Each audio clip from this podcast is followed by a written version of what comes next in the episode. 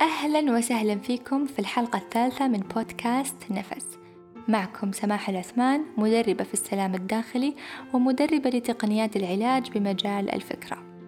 في حلقتنا لليوم راح نتكلم عن مشكلة أغلبنا يعاني منها وأغلبنا يعرف أنه يعاني منها بس ما يعرف كيف يتخلص منها أو يأجل الموضوع أنه يتخلص منها. المشكلة هي التسويف. خليكم مستعدين خذوا نفس عميق لأن الموضوع خطير. كم مرة في الجامعة أو في الشغل يكون عندك تسليم لمشروع آخر الشهر؟ وتخطط وتقول okay خلاص بسيطة باقي شهر. ويمر أول أسبوع وتقول لا لا لسه باقي ثلاثة أسابيع. ويمر أسبوعين وتقول okay يلا ببدأ أجهز. بس تنشغل بأمور ثانية. ويجي الأسبوع الثالث وتقول يلا خلاص ببدأ. بس فجأة يطلع لك شيء ضروري جدا أنك تخلصه وتنشغل فيه. ويجي الأسبوع الأخير هنا عاد تدخل في دوامة توتر وقلق وتستنفر وتشغل صفارات الإنذار وتشتغل ليل نهار ليل نهار تحت stress فظيع إلى أن تسلم هذا ال project أو هذا المشروع وأنت منهد حيلك. هذا السلوك منتشر جدا بين الناس وفي الحقيقة أنا معاكم أنا أعاني من هذه المشكلة اللي هي التسويف. وبصراحة أثناء إعدادي لهذه الحلقة قلت ليش ما أقدمها بطريقة مختلفة؟ خليني أنا أدرس نفسي ليش أنا قاعدة أسوي كذا؟ ليش أنا أأجل المواضيع؟ إيه يعني إيش المشاعر اللي في العمق اللي تخليني أنا أأجل وتخليني أنا أكسل؟ ف حلقتنا لليوم راح تكون عبارة عن فضفضة أكثر لمشاعري ومشكلتي في التسويف اللي عندي واللي بحاول أطلع لها حلول إن شاء الله تستفيدون منها وتطبقونها وأنا أطبقها معاكم. بداية خلونا نتكلم عن التسويف اللي هو تأجيل الأمور الضروري أنك أنت تنجزها ولكن تأجلها إلى أن يحين وقت التسليم أو ال deadline ولو ما في وقت تسليم تتوهق بنفسك. وهنا يجي السؤال ليش نأجل؟ ليش نأجل بعض الأمور اللي إحنا نعرف إن إحنا نحتاج إن إحنا ننجزها؟ بعد بحث وقراءة عدة كتب اللي إن شاء الله ناوية أشارك بعضها على الإنستغرام في بوست هذا الأسبوع وأيضا من خلال اجتهادي الشخصي في تحليل سلوكي وجدت أن التسويف يجي من ثلاث أسباب خلونا نتعرف عليها السبب الأول الفراغ نعم الفراغ أنك تكون عايش بدون هدف أو تشتغل بدون هدف. فمو مهم بالنسبة لك أنك تنجز هالشيء فتأجله وتأجله وتأجله. وما عندك صورة واضحة عنه. يعني إنجازاتك تجاه الهدف هذا أو الخطوات البسيطة اللي مفروض أنك أنت تنجزها حتى توصل لهذا الهدف مو مهمة لأن أصلا الهدف مو واضح. السبب الثاني اللي هو بصراحة عميق. الملفات المفتوحة. إيش يعني؟ أغلبنا يعاني من هالمشكلة أن في راسه ألف شغلة وشغلة بس ما يدري. ابتداء بالأشياء الكبيرة مثل التزامات مسؤوليات العمل العلاقات نزولا إلى الأمور الصغيرة اللي ما تتخيلون إيش هي. كورس دخلته ولا كملته. كتاب قرأت جزء منه ولا أنهيته. علاقة معلقة عندي أقطعها ولا أخليها. هدف قديم معلق يحتاج تخطيط أكثر بس تركته. تخيلوا أن هذه الأفكار والأمور تاخذ حيز من دماغنا وتفكيرنا.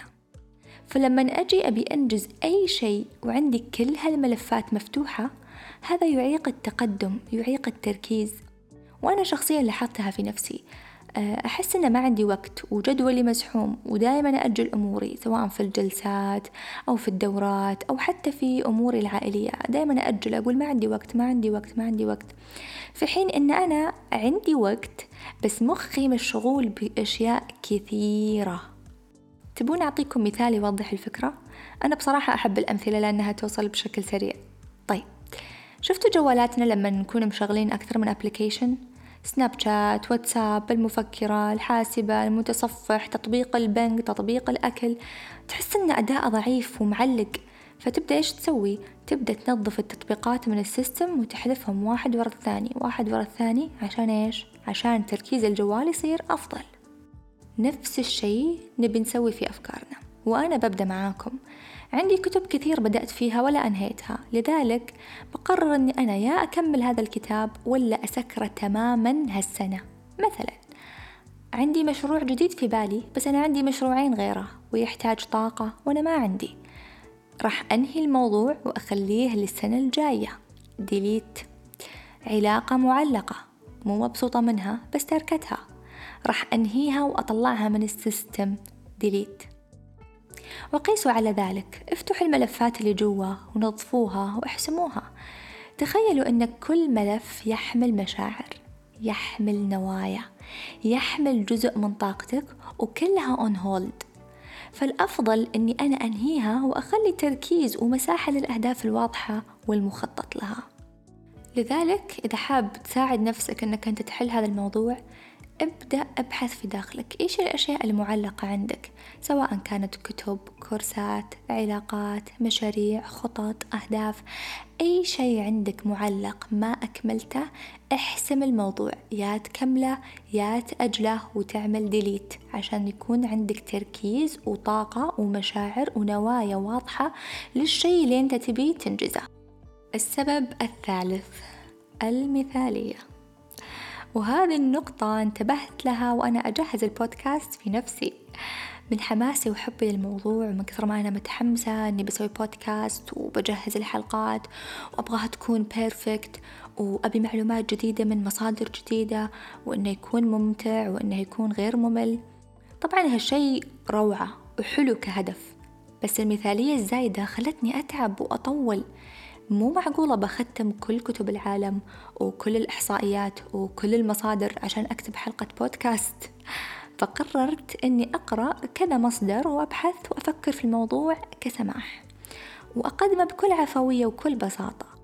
وأقنعت نفسي أنه ما في شيء كامل يعني ممكن حلقاتي تكون رائعة للبعض وممكن تكون عادية للبعض الثاني. المهم أني أنا أسعى وأعمل المعقول من البحث وأن أي شيء ممكن بعدين يتعدل ويتطور. فخلينا نكون واعيين على الجانب المثالي اللي فينا. لأني أشوفها كثير في جلساتي وممكن يكون معيق لك ويخليك تأجل بشكل مستمر بهدف أنك أنت تبي تدور وتبحث أكثر أو أنك تأدي هذا الهدف على أكمل وجه. مثلا واحدة تبغى تسوي رياضة فتقول okay أنا الحين بدور أحسن نادي وعندهم مدربة وعندهم أجهزة وعندهم كل شيء. تبدأ تدور تدور تدور. بعدين تقول تدرون إيش؟ خلوني أخلص ال diet اللي عندي وبعدين بشترك بالنادي. وإذا اشتركت في النادي مثلا تقول آه أروح عند مدربة ولا أروح عند أجهزة ولا فالتفكير الزايد أنك أنت تبغى تسوي الصح وتبغى تكون مثالي بيخليك تأجل الهدف ويمكن تتأخر كثير في الوصول له. والحل مع التسويف؟ تكلمنا عنه وعرفنا إيش أسبابه. طيب إيش الحل؟ من خلال قراءتي وبحثي عن هذا الموضوع لقيت أكثر من حل ولكن شخصيا أشوف أن كل شخص عنده طريقته الخاصة في أنه يتعامل مع نفسه. ولكن أنا راح أشارككم هذه الحلول بس حاول أنك أنت تبحث عن الحل الأفضل لنفسك وتجربه وإذا ضبط معك استمر عليه لأن كل شخص تختلف طريقته في تعامله مع نفسه. الحل رقم واحد. يقول براين تريسي في كتاب Eat That Frog اللي هذا الكتاب يعني مكتوب عن ال procrastination أو مكتوب عن التسويف وفي عنده أكثر من طريقة حتى يساعدك في التخلص من التسويف. ولكن ذكر في هذا الكتاب أن من المهم جدا أنك أنت تبدأ بالتفكير أولا بالأهداف. تفكر فيها. آه، إيش تبغى تسوي؟ آه، إيش الخطة؟ إيش الهدف الأساسي من هذا الموضوع؟ إيش الصورة النهائية من هذا الموضوع؟ بعدين تبدأ بكتابة هذه الأهداف أو هذه المهام اللي بتوصلك للهدف اللي أنت تبغى توصل له. وبعد ما تكتب الأهداف تبدأ بترتيبها. مو مهم أني أنا أكتب الأهداف لأني بضيع لكن من المهم أني أنا أرتبها. لما أرتبها تصير عندي خريطة واضحة للوصول لهذا الهدف. عندي خطة عندي استراتيجي أني أنا أوصل لهذا الهدف عن طريق تحقيق كذا وكذا وكذا. فإذا الطريقة أنك أنت تفكر بالهدف تكتب الخطوات اللي تبغى توصل لها ومن ثم تبدأ بترتيب هذه الخطوات.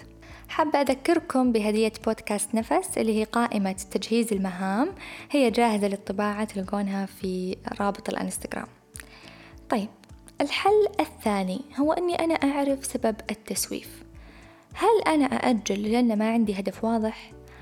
أو أنا أأجل لأن مخي مشغول بملفات كثيرة مفتوحة؟ أو أأجل لأني مثالي؟ أو ممكن كل هذه الأسباب المهم أنك أنت تكون واعي بالسبب وصدقني جزء من حل المشكلة هو أنك أنت تكون واعي بسبب المشكلة الحل الثالث ما راح أقولها أنا بتقولها لنا صديقتنا أبرار اللي كانت تعاني من التسويف وعرفت كيف تتعامل مع هذا الموضوع بطريقتها الخاصة. خلونا نسمع رأيها.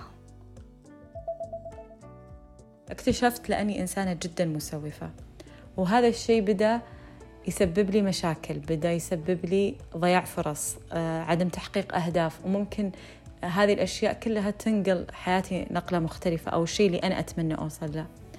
بدأ يجيني كل مرة مفروض أسلم شغل أو أني بوصل أني أحقق الهدف يجيني شعور تأنيب ضمير. لو أنا كنت معطته أكثر من آه هذا الجهد لو أنا ما كنت مسوفة كان قدرت أوصل. فصرت لما بسوي أي شيء وأبدأ أتكيسل أو أتعيجز عنه أتذكر شعور التأنيب الضمير شعور اللي أعرف وقت التسليم كيف بحسه. فصار هذا الدافع إني أنا ما أبغى أحس بهذا الشعور فأنا أبدأ أتغلب على آه، التسويف. اذا طريقة أبرار هي إنك أنت تعيش الشعور اللي سبق أنك شعرت لما سوفت. هي سبق أنها عاشت مشاعر التأنيب ومشاعر الغضب الداخلي على تأجيل هذه الأمور فالآن صار هذا الشعور يعتبر محفز بالنسبة لها. كل ما تبي تأجل تتذكر أني أنا لو أجلت راح يجيني هذاك الشعور وتستشعره. بالتالي صار عندها دافع أنها تقوم وتشتغل عشان ما ترجع لهذا الشعور مرة ثانية. وزي ما قلت لكم كل شخص عنده طريقته وأنت عليك أنك تحاول وتكتشف طريقتك وتساعد نفسك. إذا اليوم تكلمنا عن التسويف وذكرنا أهم ثلاث أسباب من وجهة نظري الشخصية في أن الشخص ممكن يأجل ويسوف. واحد الفراغ.